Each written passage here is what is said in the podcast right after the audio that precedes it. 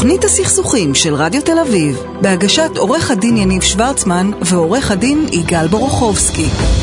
ערב טוב, תוכנית הסכסוכים, אני יניב שוורצמן, יגאל בורוכובסקי, ערב טוב, מה העניינים? שלום יניב, שלום, מה שלומך? אני בסדר גמור, בוא נשמעים אותך מדהים, אתה התלוננת שלא שומעים אותך יותר טוב מאשר אתה באולפן, תאמין לי, אתה לא צריך להיות פה, אתה צריך להיות שמה וליהנות. תשמע, יש לנו תוכנית סופר עמוסה, אז אני אעשה את הרגל יניב. משהו, הרגל בסדר, משתפרת. לאט לאט, כן, לאט לאט. תשמע, יש לנו באמת תוכנית סופר עמוסה, וזמן קצר, משהו קטן וטוב, אני אעשה אותו קצר, הוא היה לי נורא מורכב איך לספר אותו.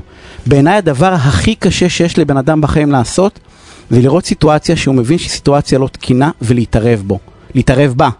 אנחנו לא מתערבים, כי אנחנו לא רוצים, אנחנו לא לצאת, ואולי נחטוף מכות, ואני לא יודע, וכל מיני סיפורים.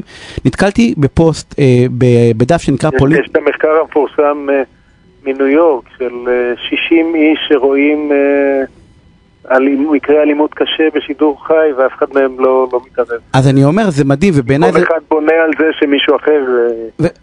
אחד ושתיים, הוא לא רוצה להסתבך, וקראתי פוסט, יש דף שנקרא פוליטיקלי קורט, שזה דף שמדבר על כל מיני דברים שקשורים לפמיניזם, אבל לא רק, בחורה בשם אליט אליהו, חפשו באנגלית, מלצרית, בבית קפה, בבר, היא סיפרה סיטואציה מדהימה על חבורה של בנים, 15 חבורה של בנים, לדעתי היא אמרה שהיא יוצא יחידה מובחרת, אני לא זוכר את זה, אז אני לא רוצה להשמיץ את היחידה עצמה, והיא באה ואומרת, היא ראתה איזושהי בחורה שיקורה שמה, מהצעת שישבה ליד, והם התחילו להתעסק איתה, ובאמת חבר'ה כאילו טובים, יגאל תודה, כאילו אנחנו, אתם מדברים תמיד על החבר'ה הטובים, והיא באה ואמרה, לא יכלתי, היא באמת כתבה פוסט מהמם, היא באה ואומרת, לא יכלתי כאילו זה, וגם התערבתי בתוך כדי, ורגע לפני שהם יצאו, היא אומרת, ראיתי את כל ה-12 בחורים האלה, יחד איתה רגע לפני, והיא אומרת, הלכתי אליה, ושיקפתי לה מה שאני רואה. והיא אומרת, אמרה לבחורים האלה, תגיד, אם זה אחותך, כאילו, אתם הייתם פועלים באותה התנגדות, ואמרו לה, מה פתאום, אנחנו חבר'ה טובים, כאילו, זה לא אנחנו, האנשים הפוטנציאליים, והיא לא ויתרה ולא שחררה וצעקה, ובסופו של דבר, הבחורה קראה לה, ישבה בחוץ, והמדהים הוא שהבחורה אמרה לה שהיא מתנצלת, שהיא באה עם מכנס קצר, והייתה שיקורה, והיא אמרה לה, תגידי, את תפוקה, סליחה על הביטוי, את צריכה להתנצל, את תבואי, איך שאת רק רוצה. והעובדה היא שהיא התערבה, ויכול להיות שהיא לא הייתה צריכה להתערב, הרי יש מיליון סיטואציות כאלה שאנחנו לא מתערבים. היא בחרה להתערב, זה צלש ענק, לכו תקראו את הפוסט ורק ללמוד מהבחורה הצעירה הזאת, אליט אליהו, תחפשו בפייסבוק, מדהים מדהים בעיניי. ואני רוצה לקחת את זה למישור יותר כללי, הרבה פעמים אנחנו מאשימים ובצדק את מי שתוקף, את מי שאלים, את מי שעושה משהו לא ראוי, אבל...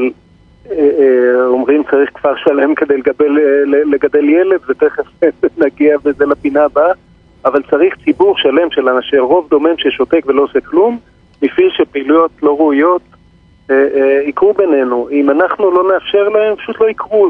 אנחנו יצורים כל כך חברתיים, אז כל אחד ואחד מאיתנו ודאי לשמור על עצמו, לעשות את מה שנכון בעיניו, אבל גם להסתכל ימינה ושמאלה, ואיפה שצריך, כן, אני לא אומר תחוף את האף כל פעם, אבל איפה שדבר... איפה שסיטואציות ברורות להתערב.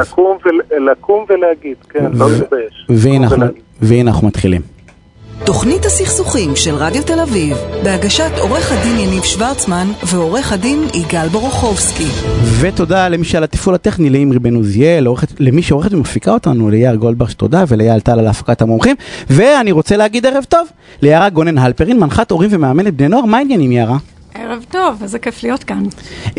כיף לנו שאת כאן, והאמת היא שממש ממש לפני הרבה זמן דיברנו, ואנחנו נמצאים יומיים לפני תחילת שנת הלימודים, ובוא נדבר רגע על תעשה ואל תעשה להורים, בסדר? הבנים שלי בדיוק באו, יגאל הם באו לשחק במשחקים פה, 3 בנים, מה כן לעשות כדי לעזור להם, בסדר? אתה יכול להגיד, זה רבו אחרי שלוש... לא רבו, למה? מהממים.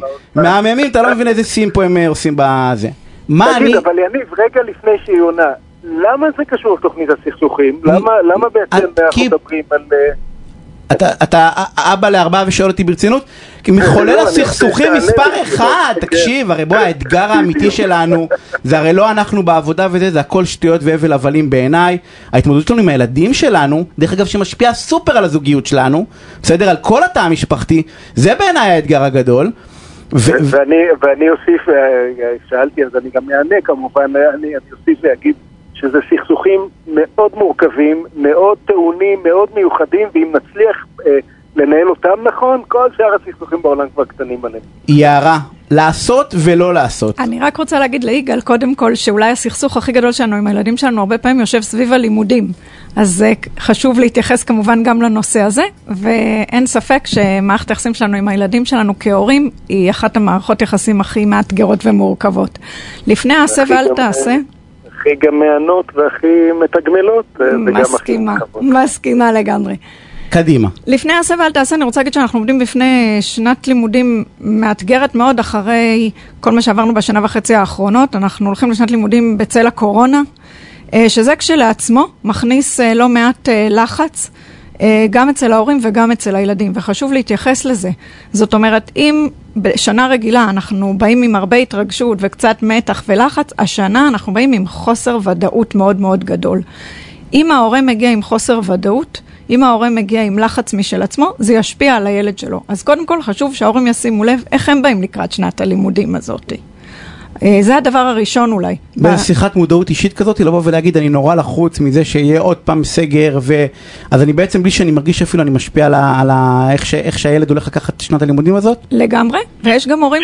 שההורים ידברו על עצמם, על איך שהם מרגישים? לפני שהם מדברים, אני חושבת שחשוב שההורה ישים לב, כמה ומה הוא מעביר לילד. כי אם הורה לחוץ מהבדיקות שהילדים צריכים לעבור, אם הורה לחוץ מהמתווה החדש, אם הורה לחוץ מהקורונה, מכן חיסונים, לא חיסונים, שלא ניכנס לזה כאן כמובן, הוא יעביר את זה לילד שלו. אם ההורה מבין שהמטרה של כולנו זה שהילדים יחזרו לשגרה, חשוב מאוד שהם יהיו במסגרת, אנחנו רואים, בעבודה שלי עם בני נוער אני רואה הרבה מאוד ילדים, שהאי הליכה למסגרת מאוד מאוד פגעה בהם, אז מבחינה חברתית, קודם כל, ומבחינה רגשית, חרדות, קושי במיומנויות חברתיות. אז המטרה של כולנו זה שהילדים האלה קודם כל יחזרו למסגרת, אז חשוב שההורים יבינו שיש בזה הרבה משמעות והרבה טוב בזה שהם ילכו לבית ספר. אז קודם כל שההורה ירגיע את עצמו באיזושהי מין שיחה פנימית, לפני שהוא בא בכלל לדבר עם הילדים שלו לקראת שנת הלימודים. וחשוב לתקשר... רגע, אבל זה לא תמיד קל, כאילו, ברור שכולנו היינו שמחים להיות... רגע לי, מה היה קל לך היה את יערה? תגיד לי, ברור שזה לא קל, לא כולם מפסנה כמוך. נניח שההורה מקבל את כל מה שאת אומרת, חשוב שהילדים הולכו למסגרת, אבל עדיין חרד וחושש, אוקיי, מודע לעצמו, אבל עדיין חרד וחושש. מה הוא עושה? מתקשר את זה לילדים? מסתיר מהם? אני חושבת שקודם כל, כשאנחנו באים לדבר עם הילדים שלנו, אם אנחנו מודעים למה שאנחנו מרגישים, זה כבר טוב. כשאנחנו באים לדבר עם ילדים, זה כמובן תלוי בגיל. ילד שהוא ילד קטן, חשוב שנעביר לו איזשהו ביטחון, שהילד ירגיש שהוא הולך למקום בטוח, שהילד ירגיש שהמקום שהוא הולך לב, אם זה גן, אם זה בית ספר, זה מקום שהוא טוב עבורו. ילד שהוא יותר גדול, ילדים בחטיבות ביניים בתיכון כבר באים עם המידע שלהם, הם חשופים לכל הידע על הקורונה, לפעמים יודעים אפילו יותר טוב מאיתנו, חלקם בחרו אם להתחסן או לא להתחסן. אז הדיון בבית הוא הרבה יותר פתוח. אני לא בעד להסתיר מהילדים. אם אפשר, אם הילדים בגיל שמתאים לדבר איתם על החששות, לפעמים החששות הן חששות גם של ההורים וגם של הילדים. אז חשוב כן לדבר על זה. לא הייתי מציעה להורה להכניס את החששות שלו ללב של הילד שלו, או להפחיד אותו יותר. אז אני חושב שזה נורא חשוב מה שאת אומרת, כי הרבה פעמים אנחנו מרגישים צורך להחזיק פסון מול הילדים, ומתים מפחד מבפנים, ואומרים, לא, מה פתאום, זה הכל בסדר. לפעמים לשדר לילד, שמע, כן, אני גם פחד, אבל מתגבר על הפחד, ועושה את הדבר שנראה נכון. זה אם הילד יכול אבל לקבל את זה, נכון? כי ילד בן 6 לא יכול לקבל את זה, אבל ילד בן 14 כן יכול לקבל את זה. לא, אני בא ואומר כאילו, יכול לקבל את זה, אני מבין את החשש כי גם אני חושש. לגמרי, ואני חושבת שגם מעבר לזה, שילדים מרגישים, אם ההורה ינסה להסתיר את זה יותר מדי, אז ילד ישר יעלה. נכון, להפך, הילד יקבל את התחושה הפוכה, הוא מסתיר, אז כנראה יש בעיה. מה עוד? אז אמרנו, קודם כל, לראות מה אני מרגיש בפנים ולראות איך אני מדברר את זה נכון לילדים. נכון. היום להורים, אני חושבת, הכי חשוב לי להגיד שאחרי השנה וחצי הזאת שהילדים עברו, הדבר הכי חשוב זה המקום החברתי. זאת אומרת, לא למהר ולשים את הלחץ על המקום של הלימודים. יש לנו פה חודש של חגים שמאפשר לנו כניסה באמת איטית ונעימה. איטית מאוד ונעימה לתוך השנה הזאת. זאת אומרת, לא צריך להילחץ פערים הלימודיים אם נוצרו. יותר חשוב, במיוחד ילדים שנמצאים במעבר, אם זה לחטיבה, אם זה לתיכון, או ילדים שעשו את המעבר בשנה שעברה, ועדיין לא מצאו את המקום החברתי שלהם. לתת להם את הזמן הזה. ילדים קטנים, לוודא שהם מוצאים את המקום החברתי שלהם. ילדים גדולים, למרות שאנחנו חושבים שהם מסתגרים ומסתדרים, כן, להיות עם היד על הדופק, כן, לבדוק את הלב שלהם, לראות מה קורה איתם, לראות שהם מוצאים את המקום החברתי. זה הדבר, אני חושבת, היום הכי חשוב. רגע, אבל ילדים, זה נורא חשוב לשמוע ממך עצה טובה. ילדים גדולים, או בינוניים, נניח חטיבת ביניים והלאה, נניח שהם לא מוצאים את המקום החברתי שלהם. איך? אנחנו לא... הם כבר לא בגיל שאנחנו יכולים לקבוע עם האמא או אבא שניים איזה דייט, פליי דייט כזה. מה עושים? נכון, אתה צודק, יגאל, זה באמת הרבה יותר מורכב. אבל יחד עם זאת, אני חושבת שאם השיח בבית הוא פתוח סביב המקום הזה, אנחנו מאפשרים לילד לדבר את החששות שלו, את הקשיים שלו, את האתגרים שלו, אוקיי? אז ההורה יכול לעזור לו לנסות ולמצוא פתרונות. אפשר להצטרף למסגרות של ספורט, אפשר להצטרף לתנועות נוער, אנחנו יכולים לראות מה עובר על הילד שלנו, ואפשר לערב את הצוות החינוכי. היום הצוות החינוכי מאוד בעניין של כן להיות מעורב במקום הרגשי והחברתי, במיוחד אחרי מה שעברנו עם הקורונה. אנחנו יודעים אם אנחנו נתתת את זה לא ייעלם, אבל בעצם באה ואומרת שחררו את הלימודים. הורים, תשחררו השנה, או לפחות בחצי שנה הראשונה, תשחררו את הלימודים, עזבו פערים במתמטיקה, חשבון אנגלית, זה פחות מעניין רגע, תראו שהם נכנסים, תראו, שימו את זה על השולחן, דברו איתם, בטח המבוגרים, כשניכם אמרתם, וזה נכון, הם כאילו מסתדרים, אבל אנחנו בסוף, אנחנו לא ממש יודעים מה עובר עליהם, שימו את זה כמו שצריך על השולחן, ודברו ודבררו את זה. אני חושבת שלפחות בשלב הראשון הייתי שמה את המקום החברתי והרגשי, קדימה, לפני, במטרות שלנו, ורק אחר כך המקום הלימודי. כמובן, לא להתעלם, להיות עם יד על הדופק, לראות שאין קשיים. אבל לא ללחוץ. אבל לא ללחוץ, לסמוך על הילדים. יגאל, אנחנו צריכים לסיים. אני יודע שיש לך המון שאלות, אתה רואה מה לעשות. יערה, לגמרי. יערה גונן אלפרין, מנחת הורים ומאמנת בני נוער, תודה רבה על הפינה הסופר מעניינת הזאת, וסופר חשובה, תשחררו את הילדים, תנו להם אוויר, פרסומות וכבר חוזרים. תוכנית הסכסוכים של רדיו תל אביב, בהגשת עורך הדין יניב שוורצמן ועורך הדין יגאל בורוכובסקי. ואני רוצה להגיד ערב טוב לעורך חשבון שלומי כהן, משרד כהן ראיית החשבון ומייסד שותף במשרד אביבי כהן ענת חשבונות. שלומי, ערב טוב, מה העניינים? ערב טוב יניב, מה שלומך? שלום יגאל, מצרפת הרחוקה. הסגרתי אותך יגאל, הסגרתי אותך, אתה מבין, אני לא הסגרתי אותך, אתה מבין, אנחנו שדרים מכל העולם, אנחנו בינלאומיים, זה לא תוכנית תל אביב, תל אביב, זה תוכנית, והנה שרפנו לך חצי דקה בפינה שגם ככה היא קצרה. הייתי צריך להיפגש כאן עם המאזינים, המעריצים שלנו בפריז. ברור, לתת חתימות. תשמע, אנחנו הולכים לדבר היום על עסקים בסיכון גבוה, בסדר? נניח לצורך העניין, אני שכיר, או זה, רוצה לפתוח עסק, איך אומר, רוצה להיות, מה אני רוצה להיות גדול, להיות מפורסם, בסדר? אז יש הרבה חלומות, לא באמת, זה חלום. אני רוצה להיות... למה? אני רוצה להיות עשיר. או, עשיר, לחילופין. מפורסם, זה לא דרך עשיר. אז עשיר, כאילו, איך... אז תמיד זה לא מעניין אותנו איך נגיע לאושר, בסדר? אנחנו רק... ואז אנשים כאילו מאבדים את הבית. תן לנו... מה אתה צוחק, יגאל? תן לנו... כן, לא, זה לפקוט, כן. כן, אנחנו נהנים מזה בסוף, העורכי דין. תן לנו... איך אנחנו יודעים כבנקודות, מה זה עסק מסוכן, מה לא, איך אתה יודע, במה לגעת, במה לא. הכי טוב זה בלי עסק וזה לא מסוכן, אבל אם אנחנו כן רוצים עסק... הכי טוב זה לקפוץ מהגג. קדימה, לא, זה לא.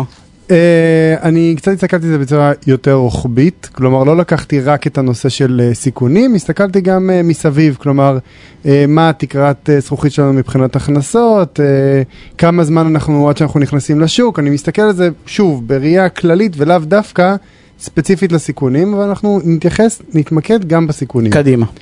אז יש לנו פחות או יותר 4 סוגים של עסקים, כשאנחנו מסתכלים על המכלול, שאחד מהם זה נותני שירותים, שזה כולל גם בעלי מקצוע שהיו צריכים זמן ללמוד את זה, וגם אנשים שעשו איזה קורס קטן ונכנסו לשוק. גם אנשים שמוכרים... גם עורכי דין וגם הנועלנים לצורך העניין. ממש, בול. בבקשה. אז אם אנחנו שנייה מסתכלים על הניואנסים הקטנים האלה, אנשים שהיו צריכים ללכת וללמוד תחום ולקח להם הרבה זמן להיכנס לשוק, אז עצם העובדה שהם למדו 7 או 10 שנים, זה כבר זמן שמפסידים בו כסף. זה לא סיכון, זה הפסד כספי. אבל ברגע שהם נכנסים לשוק, הסיכויים שלהם יחסית גבוהים, כי הם הופכים להיות בהגדרה של מומחים, והם מוכרים את זמן העבודה שלהם. 2 הסוגים מוכרים את זמן העבודה שלהם, גם התנשירות פשוטים, נקרא לזה, וגם אלה שלקח להם הרבה זמן ללמוד. הם לא צריכים להשקיע כספית, הם לא צריכים להתחיל להרים אופרציה, לפתח משהו, ולכן הכניסה לשוק היא נורא קלה, והסיכונים הם נורא נמוכים. הבעיה היא שזה באמת לוקח הרבה זמן. חשוב להגיד כדי שלא יבינו אחרת, לכל אלה שבעקבות מר צוקרברג ואחרים אומרים, שטויות, אוניברסיטה זה כבר לא חשוב היום, זה לא צריך, מיד. זה מאוד חשוב. עסק, אז יש ערימות של מחקרים כלכליים שאומרים שאין השקעה יותר משתלמת מאשר להשקיע בעצמך, בדיפלומות, בהשכלה. יגאל, ואם רשום בסטטוס, רשום האוניברסיטה של החיים, זה גם תופס? לא, זה מה שאני אומר. אז לימודים, נכון. יש יוצאי דופן כמובן, אבל אם אתה רוצה לדבר בהכללה גסה, כמה שיותר להכשיר את עצמך בעולם הגלובלי הזה, בעולם המסובך הזה, בעולם המשתנה הזה, כמה שיותר ללמוד, דברים מעשיים, דברים חשובים, זה משתלם. יש מחקרים... רגע, לא, לתחל לבוח, אמרנו נותני שירות, תמשיך. נכון, יש מחקרים לכאן או לכאן. תמשיך. עכשיו, אם כבר דיברת על מרק צוקרברג, אז אני לוקח אתכם לעוד פן, עוד לפני כל העניין של מחירת סחורה, יש דבר כזה שנקרא פיתוח, פיתוח אפליקציות, פיתוח סטארט-אפים, יצירה של אומנות, כלומר גם ללכת ולצייר ציור ולמכור אותו אחרי זה ב100,000 שקל, זה גם סוג של פיתוח. אתה מוכר את הזמן עבודה שלך, שבסופו של יום אתה לא יודע אם אתה תיכנס לשוק או לא תיכנס לשוק. אז הסיכון פה הוא גבוה, ההשקעה היא גבוהה, אתה יכול ללכת נגיד ולהשקיע בסרט, לשים עליו כמה מאות אלפי שקלים, ללכת ולהשקיע בפיתוח של מוצר ולגייס ולשים כסף בעצמך, ואתה לא יכול לדעת באמת מה יקרה איתו בסוף הדרך. עכשיו, פה לדוגמה, אין תקרת זכוכית. כלומר, אתה יכול להגיע למצב שאתה מפתח מוצר ולהיות מיליונר בין לילה. להבדיל מהנותן שירותים שדיברנו עליו, שהוא צריך באמת לעשות עבודה קשה לאורך שנים, כדי להגיע לאיזשהו נקודה גבוהה. צלש תרש. ובעברית? לא, או שזה מאוד, או שזה עובד נהדר. זה לקחנו לצד השני, זה סיכון מאוד מאוד מאוד גבוה. עכשיו, הרבה אנשים זה קורץ להם, סליחה שאני כותר אותך, אבל הרבה מאוד אנשים זה קורץ להם, כי הדור של היום אוהב הכל מהר כאן ועכשיו, והם מסתכלים על הנקודת הצלחה של אותו הסטארט-אפ, ואז הם רואים שבין לילה בן אדם הפך להיות מולטי מיליונר, ואומרים וואו, אבל הם לא שמים לב שמאחורי הדבר הזה יש כל כך הרבה זמן השקעה, וכל כך הרבה ויתורים, ולפעמים זה גם גורם לגירושים שאותו בן אדם לא מביא כסף הביתה, והוא צריך להשקיע במשהו שהוא מאמין בו, והצד השני לא מאמין בו, והייתה לנו גם פינה על זה. משהו אחר. יגאל, מה רצה להגיד? לא, צריך להבין שכששלומי מדבר על השקעה, הוא לא מתכוון רק בכסף בסטארט-אפ. נכון, גם בזמן. סטארט-אפיסטים לוקחים את החיים שלהם, מקפיאים אותם 5, 6, 10 שנים קדימה, ובסוף 10 שנים האלה, ברוב המקרים, זה לא מצליח. זה האמת, הרוב לא מחליט, כן. הם לוקחים סיכון עצום ומשקיעים השקעה עצומה, וכולנו קוראים בעיתון על, אתה יודע, על החדי קרן. נכון. הפך למיליונר בן רגע, אבל לא לוקחים בחשבון לא את ההשקעה שלהם ולא את הסיכון. נכון. יאללה, רביעי. יש לנו, שלישי. עכשיו יש לנו את הסוג שהוא הכי מוכר בשוק, למכור סחורה. אז יש לנו כמה סוגים של מחירת סחורה. אחד, אנחנו יכולים לייצר סחורה ולמכור, אנחנו יכולים לעבוד בסיטונות, ואנחנו יכולים לעבוד בקימונאות. בסופו של יום, זה הכל אותה גברת בשינוי אדרת. אנחנו צריכים לקנות את הסחורה, ולפעמים אנחנו גם צריכים להקים או אתר אינטרנט, או חנות. ההקמה של החנות לוקחת הרבה מאוד זמן, הרבה מאוד משאבים, אלא אם כן אתה קונה אותה מוכן, ואז זה עדיין עולה לך כסף. וגם הסחורה, לפני שאתה מוכר את הסחורה, אתה צריך להביא אותה, אתה צריך לשלם עליה, לפעמים אתה פורס אותה, וזה בעצם סיכון מאוד גבוה. כלומר, אנשים צריכים לבוא ולהביא השקעה ראשונית מאוד גבוהה, והם לא יודעים אם הם יעשו או לא יעשו. עכשיו, במקרה הזה... שלומי, לא היית מבחין בין יצרנים לסוחרים? זה לא... חד משמעית, אבל זה לפינה אחרת. אנחנו יכולים לשבת על זה עכשיו עוד שעה לדבר רק על סוחרים. ויש לנו עוד דקה, בדעה רביעית. אז רגע. כן. אז בכל הנושא של מחירת סחורה, צריך לשים לב שפה יש תקרת זכוכית. אנשים חושבים שהם יכולים למכור אין סוף, אבל הם צריכים להביא את הסחורה. כל עוד אתה לא עובד במשגור, כלומר אתה אומר לבן אדם תביא לי את הסחורה שהיא תשב אצלי, ואם היא תימחר אני מסתדר איתך, ואם היא לא תימחר אני מחזיר אותה, אז אתה צריך לקנות את הסחורה, ויכולת ההכלה שלך בחנות, זה זה בעצם הקפסיטי, היכולת שלך להגיע לרווח. כלומר, אל תצפה... הכסף שדרוש להשקעה כדי... נכון. אל תצפה להכנסות של 3 מיליון כשהשקעת בסחורה של 200 אלף. כלומר, צריך להיות פה איזשהו איזון. ויש עוד צ'ופצ'י קטן, לא בקניות סחורה, אלא קניות של ציוד, שאתה בעצם מתמרם אותו לכיוון של השכרה. כלומר, אתה לא מוכר מוצר, אתה משכיר מוצר. זה מאוד נהוג בעולם הרחבים, אבל יש גם עוד תחומים כמו עולם הסאונד, עולם בעיקר בסרטים, מזכירים. שלומי, אתה חייב לסיים. אני חייב לסיים. וזה פינה סופרמנט, אתה יודע מה אנחנו נעשה? דיברנו עלייב בפייסבוק, אנחנו נדבר על זה יותר, כנראה אנחנו צריכים שעה על הדבר הזה, אז אני חייב להודות לך, ורוצה להודות לך, רואה החשבון שלומי כהן, ממשרד ראיית החשבון ומייסד שותף במשרד אביבי כהן, ענת חשבונות, תודה, תודה רבה על הפינה הסופרמנט הזאת, אתם תסתעקבו אחרי בפייסבוק, אז אנחנו נעשה לייב עם שלומי, אז בואו תתחלפו, בואו אלינו שמעון, ואני רוצה להגיד ערב טוב, לעורך הדין שמעון אברהם, ראש הדסק הביטחוני, וראש HLS במשרד עורכי הדין תדמור לוי ושות, כסגן היועץ המשפטי למשפט מסחרי ובינלאומי במשרד הביטחון, ו40 שנה במערכת, נכון? ראיתי איפשהו ב-39. 43, 43. אז צריך לתקע, אז 40... ערב טוב, מה שלומך? ערב טוב, נהדר. יופי, אנחנו הולכים לדבר... יניב, אתה צריך להסביר מה זה HLS, אני לא בטוח שכולם. או, לכן אני פה. יש פה את שמעון, יניב צריך להסביר.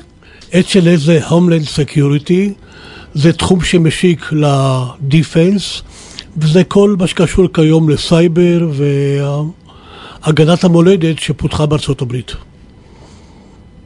יש יגאל? כן, כן. מאמן? לא, סגרת הפינה. תשמע, אנחנו נדבר על נושא שמעולם לא דיברנו עליו בתוכנית, אנחנו מעל שנתיים, כי האמת היא שאין הרבה אנשים שמתעסקים בתחום הסופר מעניין שלך. אנחנו נדבר, לא יודע, על עסקאות נשק, אבל על עסקאות נשק, הוא מפחיד קצת, לא? אני ממש לא אוהב את המונח עסקאות נשק. אבל זה טוב לרדיו. זה ציוד ביטחוני. זה טוב, אבל עסקאות נשק, זה הופך אותך זה לא יפה. אבל זה מעניין את המאזינים, פתאום הוא רגע. לא, אבל זה לא נכון. לא, זה ציוד ביטחוני. נשק זה כל כך, כל כך פינץ מתוך התחום הענק שנקרא ציוד ביטחוני שמכיל ממטוסים ודרך מערכות מקם ודרך ציודים, ספינות. נשק נשמע כמו אקדחים, רובים, תותחים. אתה מעליב אותו שאתה אומר נשק, אתה לא אומר, אתה מבין, הוא מדבר איתך על מטוסים, אתה אומר לו נשק. עזוב, זה לא... אוקיי, אז עסקאות ביטחוניות, ויש לך באמת ניסיון ייחודי. קודם כל, איך זה עובד? כי ברור, איך עושים חוזה ברור לכולם, בסדר? אבל איך הדבר הזה עובד? כאילו, מי מוכר למי? בוא רק תעשה לנו בכמה משפטים סדר בעסקאות האלה. בכמה משפטים ובתוך ראייה של מערכת הביטחון הישראלית, הנושא של מחילות ציוד ביטחוני עובד בשני ערוצים בולטים. ערוץ המסחרי בין חברות לבין משתמשים סופיים, וערוץ נוסף שהוא מאוד מאוד ייחודי לישראל, זה ערוץ הממשלה, שעל פיו ממשלת ישראל בתור government מוכר end user, משתמש סופי אחר שהוא ממשלה אחרת, כאשר החוזה נעשה ישירות בין הממשלות, והספק הוא בעצם אותו יצרן ישראלי המספק את הטובין. לצינור הזה, שהוא צינור לא ממש מוכר בעולם הרחב, אנחנו פיתחנו אותו בתוך משרד הביטחון, הוא ערוץ שעובד נהדר ומבטיח מסיבות מיוחדות לישראל, שימור של התעשייה הביטחונית ויכולת לפתח דורות חדשים של מוצרים ביטחוניים. זאת אומרת, אם מדמיינים עסקאות אפלות באיזה חדרים תת-קרקעיים, סטייל ג'יימס בונד, זה לא באמת מה שקורה. לא, זה ממש לא המאה ה-21, המאה ה-21 היא הרבה יותר פתוחה, הרבה יותר חופשית, דברים מתנהלים לאור היום, וכמובן יש עסקאות מאוד מאוד מסווגות, שיש בהן חשאיות, אבל זה לא מאפיין את העולם של הייצוא הביטחוני. זה לא לפעמים אבל מרגיש שמי שעוסק בזה, אתה יודע, בסוף מוכר, לא חשוב אם זה מטוס או אקדח, מוכר משהו למישהו שאולי ישתמש בו למטרות לא טובות, דיקטטורים באפריקה, כל מיני דברים שפורסמו ומדינת ישראל לא התגעתה בהם בדיעבד. איך דואגים שזה יגיע לידיים הנכונות? אז תראה, כיום, בוודאי, יש אגף במשרד הביטחון שנקרא אפי, אגף הפיקוח על ייצוא הביטחוני, שזה תפקידו לפקח על ייצוא הביטחוני, א', שהוא מגיע לידיים הנכונות, וב', שהמוצר הוא מוצר אשר ראוי להימחר, גם מסיבות ישראליות, שלא יחשף ידע, מידע, סוד מחקרי ולא יגיע לאויבינו. אבל מה זה לידיים הנכונות? מה הקריטריונים? יש קריטריונים ברורים. יש קריטריונים ברורים לחלוטין. יש רשימות מאוד מאוד מדויקות למי מותר למכור ומה מותר למכור. ובישראל, בניגוד לרוב מדינות העולם, הפיקוח הוא כל כך הדוק שתקלות לא אמורות לקרות, אלא אם כן זה כמו לקנות מכונית לצורך פן, לצורך נסיעה לטיול, אבל אתה הופך את המכונית הזו לנשק כי אתה מתנקש במישהו. כך גם פה יכול לקנות, אתה מוכר מוצר למדינה חוקית תקינה, המוצר מפוקח, אבל המשתמש הסופי עושה באותו מוצר שימוש שלא היה אמור לעשות. זאת בעיה, זה יקרה פעם אחת, פעם שנייה זה כבר לא יקרה, כי אותו לקוח כבר לא ייהנה מאותו מוצר ישראלי. אז לכן... אם אני דיקטטור באפריקה שרוצה לטבוח בבני עמי או בצד השני, ויש למדינת ישראל אינדיקציות שזה מה שהולך לקרות, לא ימכרו לי נשק? ממש לא. גם אם אני מוכן שלם ב... הרבה כסף, ממש לא. אנחנו, כמו משרד הביטחון, משרד הביטחון יש לו רשימות סדורות של מדינות שהן תחת אמברגו בינלאומי, אמברגו של האיחוד האירופאי, של האום, של ארצות הברית, ואנחנו מכבדים את כל המשטרים הרלוונטיים. מדינה שלא עונה לקריטריונים לא תוכל לקבל את הציוד תעשייה ישראלית. שתי שאלות יש לי, ההגבלה, רגע, ההגבלה היא גם של התעשיות עצמם, גם אם זה לא המדינה מוכרת? בוודאי, בוודאי. כאילו גם המדינה עצמה לא יכולה. אז במילה אחת, כל יצואן, ולא חשוב מהו, צריך להיות בידיו שני רישיונות. רישיון שיווק, כלומר הוא לא רשאי אפילו לשווק או לדבר על מערכת לפני שהוא חשף בפני אפי, מערכת הביטחון, מהו המוצר ומהו הלקוח. בפעם שנייה, גם אם יש לו רישיון למשא ומתן, הוא חייב גם רישיון יצוא בפועל, שזה השלב השני, ובכל שלב שהוא, מכל סיבה שהיא, מערכת הביטחון רשאית למנוע את הייצוא הביטחוני. ושאלה שנייה, כי יש לו ממש עוד דקה וחצי, יש סכסוכים בעולם הזה? כן, יש סכסוכים. איך מתמודדים? כאילו במטווח פשוט מי שיורה, כן, אתה יודע, איך זה מי שיורה יותר חזק? כאילו איך זה הולך, כמו במערב הפרוע? לשני הצדדים יש נשק, אז אפשר לפתור את הסכסוך בצורה פשוטה. אז ראו, פניתם לעורך דין ולא למישהו אחר, והסכסוך הוא סכסוך משפטי כמובן. אבל בבתי משפט רגילים? כן, אז כן ולא. בוא נסביר, יש פה עוד פעם שתי רמות של סכסוכים בין שתי רמות של גופים.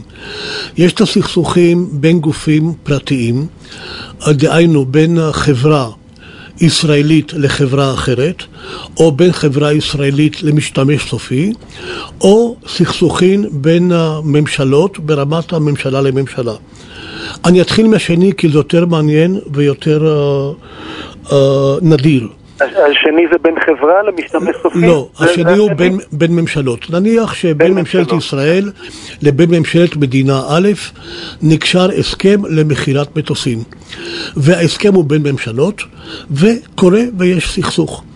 אזי אנחנו המצאנו בתוך גוף החוזה הפרק שנקרא יישוב סכסוכים, והסכסוך מיושב אך ורק במשא ומתן בין שני גורמים בכירים משני הצדדים שיושבים ביניהם ולא מפסיקים את ניהול המשא ומתן עד שמגיעים להסדר.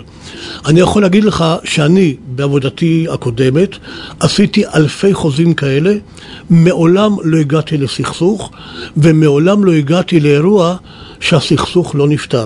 אנחנו חייבים לסיים. חייבים, יגאל, משפט, אנחנו מסיימים. תראה מה זה, אפילו בעולם הכי קשוח, הכי קוטלי, הכי קשוח של סוחרי נשק, ציוד ביטחוני.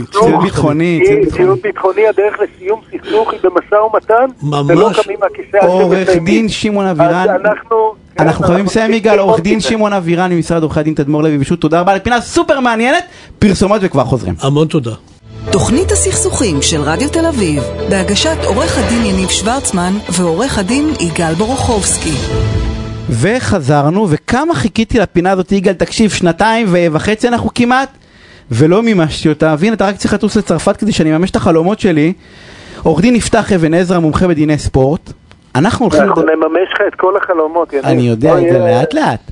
אנחנו הולכים לדבר על הנושא של הורים לספורטאים צעירים. בסדר? וסליחה שאני אגיד זה מהזה, אני לפחות מתחום הכדורגל, אוקיי? אבל בכלל... אני כדורסל. כדורסל, אבל זה כולם אותו בעיה, בגדול. זה שוק עבדות, נכון? כאילו, יש שם משהו טריקי, שבגיל 15 אתה הופך לעבד של המועדון. זה לא מדויק, גיל 15 הוא גיל מאוד משמעותי בהתפתחות של שחקן במדינת ישראל, אבל מתחת לגיל 15 זה נכון שהגמישות המעבר היא הרבה יותר גבוהה מאשר מעל. בין גיל 15 לגיל 17 אתה עדיין יכול לעבור יחסית בקלות, אבל עדיין יש מגבלות גם של זמן ולפעמים גם של כסף.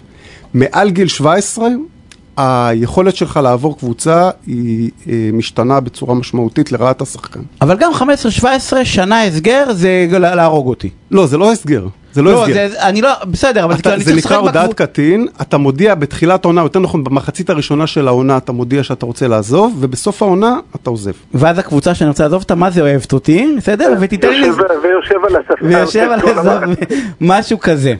בכדורגל, דרך אגב, יש לה... איבוש הזה או להושבה הזאת על הספסל לאחר מתן הודעה, יש לה מחיר כלכלי כבד שלא תמיד כדאי לקבוצה לעשות את זה, משום שהיא מאבדת זכות לקבל פיצוי, וקבוצה שתעשה את זה ממניעים נקמניים, היא גם תפגע מקצועית בקבוצה, וגם תפגע בסופו של דבר ביכולת שלה לקבל פיצוי בעברה של השחקן. הבנתי. אתה צללת איזה כמה צעדים קדימה, אבל יש סכסוכים שהם סכסוכי ספורט, הם נדונים על בסיס חוקים מיוחדים שהתחלת לצטט אותם, על ידי אנשים מתי מעט. אני חושב שיש בודדים בישראל שממש מבינים בזה לעומק. אולי תן לנו איזה... אז אני אסביר. פנורמה ככה של התחום. רוב הסכסוכים בספורט במדינת ישראל ובכלל בעולם מתברר במנגנוני פתרון סכסוכים אלטרנטיביים. בדרך כלל בוררויות, חוק הספורט מחייב את האיגודים למעשה להקים בתי דין פנימיים ומוסדות לשיפוט פנימי, וגם תקנוני פיפה ופיבה, יש בהם הנחיות דומות להתאחדויות ולאיגודים. והוועד האולימפי הבינלאומי, גם שם, וגילוי נאות, אני דיין בבית הדין הגבוה של הוועד האולימפי. אז יש בתי דין ייחודיים בכל אחד ואחד מהנפש. נכון, שעודם בסכסוכים, כולל סכסוכים של קטינים. יש מסלול אחד של סכסוכי קטינים שדווקא דן בו בית המשפט, זה מסלול שחוק הספורט ייצר למצב שבו ספורטאי לא יכול, ספורטאי קטין מתחת לגיל 18, לא יכול מנסיבות אובייקטיביות כאלה ואחרות להמשיך בקבוצה, והקבוצה לא מוכנה לשחרר אותו, יש לו אפשרות לפנות לשופט ולבקש את השחרור. זה מסלול מעט יותר מורכב, ובעיניי הוא גם לא כל כך יעיל, אבל הוא קיים. הוא לא יעיל, לא מצליחים? אז לא, המסלול הזה, אבל יניב התחיל מן הפתיח של יניב, זה היה ברור שהקבוצות זה הרעים, הילדים זה מי שרק... מה זאת אומרת, תיגל, יש דרך אחרת אבל? אני לא מצליח... רגע, תן למומחה לדבר, זה נכון? אתה גם רואה את זה כך? אז בדיוק מה שאמרתי ליניב, לפני שהמיקרופון נפתח, שאמרתי שלמטבע הזה יש שני צדדים, וזה לא נכון להסתכל על זה רק מעיניים של הורה ושל ילד, זה נכון שבהרבה מאוד מקרים החוק מנוצל לרעה על ידי אגודות, אבל שוב, כדי שיהיה ספורט במדינת ישראל צריך לתת לאגודות ולהתאחדויות סוכריות, ולתת להם תמריצים כדי שימשיכו להפעיל מחלקות נוער, גם בפריפריה וגם במרכז. ולכן גם החוק, שהוא חוק קצת מיושן בעיניי ומצריך רפורמה די מקיפה, וגם התקנונים, גם של פיפה וגם של ההתאחדויות בישראל, נותנים לקבוצות אפשרות לזכות בפיצוי עבור קידום ואימון של שחקנים. אז בעצם השאלה, ופה התחלנו לדבר מקודם, אבל רוב השחקנים בארץ בגדול זה נותנו פתרון לשחקנים מאוד מאוד טובים, שלא יעברו מקבוצות קטנות, אני אקרא לזה, לקבוצות גדולות על ידי הפיצוי הזה, אבל רוב השחקנים לא שחקנים גדולים. 90% מהשחקנים לצורך העניין, בדיוק סיפרתי גלו זה, ששמעתי על נער, בנערים ב' בן 16, שהקבוצה על שנת פעילות אחת ביקשה 60,000 שקל כדי שיעבור. ובוא, לא מדובר במסי, אבל מה כן אפשר לעשות? כן לנו עוד הרבה זמן, כדי למנוע את הדבר הזה. נניח, אני בא ואומר, יש לי ילד בן 14, שוער, צריך היום כדורגל, אני רוצה רגע לפני, מה אני צריך לעשות? אני בתור אבא, מה אני צריך לעשות? קודם כל, כדאי להתעורר לפני גיל 15. אז הנה 14, באתי בזמן הנכון. בדיוק. דבר נוסף, אם אתה רואה שהילד... רגע, התעוררתי, ומה אני עושה? בדיוק. אתה רואה שהילד הוא כישרוני, ובאמת קיים איזשהו פוטנציאל שביום מן הימים הוא יהפוך להיות שחקן מקצוען.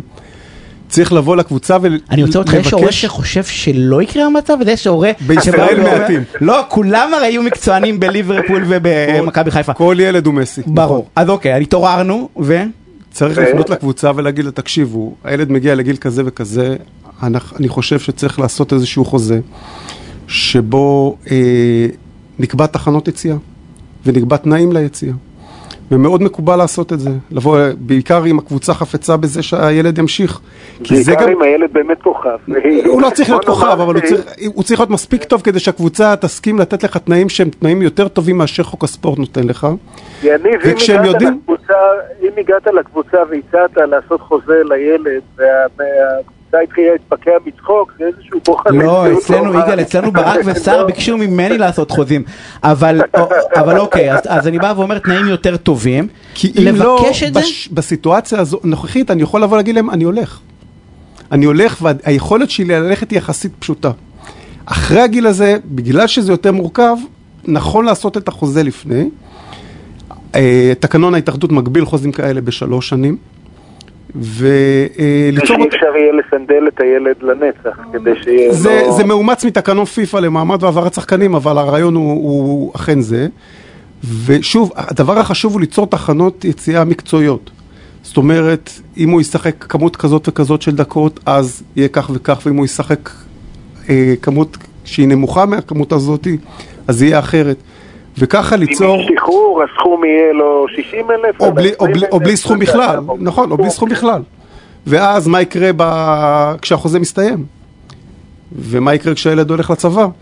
ואפשר להסדיר כאלה תנאים, שוב, כשיש לך יכולת מיקוח. יכולת המיקוח שלך נפגעת מאוד בגיל מסוים, כמו שאמרנו, גיל 15, ונפגעת מאוד מאוד אחרי גיל 17.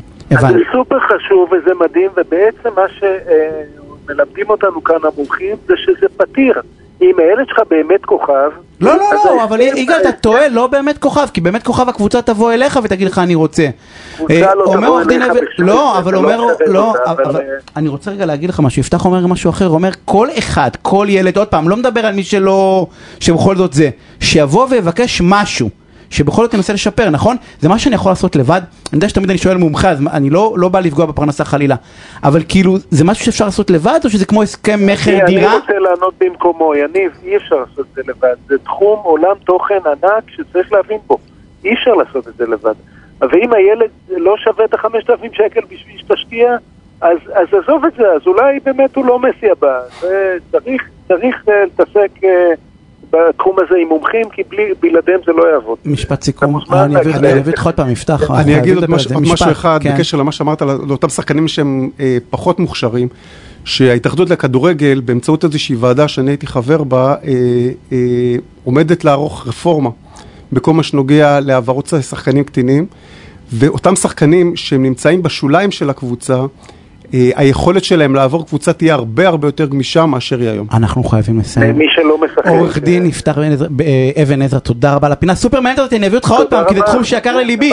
אני רוצה יגאל להודות לאמרי בן עוזיה, שעל התפעול הטכני, למי שערכה והפיק את התוכנית הסופר מעניין אותי, ליאה גולדברג. אני רוצה להודות ליאל טל על המומחים. דני סידס, אני לא שכחתי אותו הפעם, כי שבוע שעבר שכחתי אותו. תישארו, כי יש סופר מעניין. עכשיו אני רוצה להגיד לכם, לכו, תתחסנו. כי אנחנו רוצים לגמור עם זה, זה עובד, זה מדע, זה אמיתי, זה עובד, ותיסעו לחול בכלל, כי יהיה תוכנית מעניינת ואני וגשים חלומות. אנחנו נתראה שבוע הבא ביום שני, בשעה 8 בערב, שעה חג שמח, שנה הבאה, שחרות ששנה לא נתראה, ביי, אנחנו נתראה עוד שבועיים, נתראה, שנה טובה, ביי לכולם.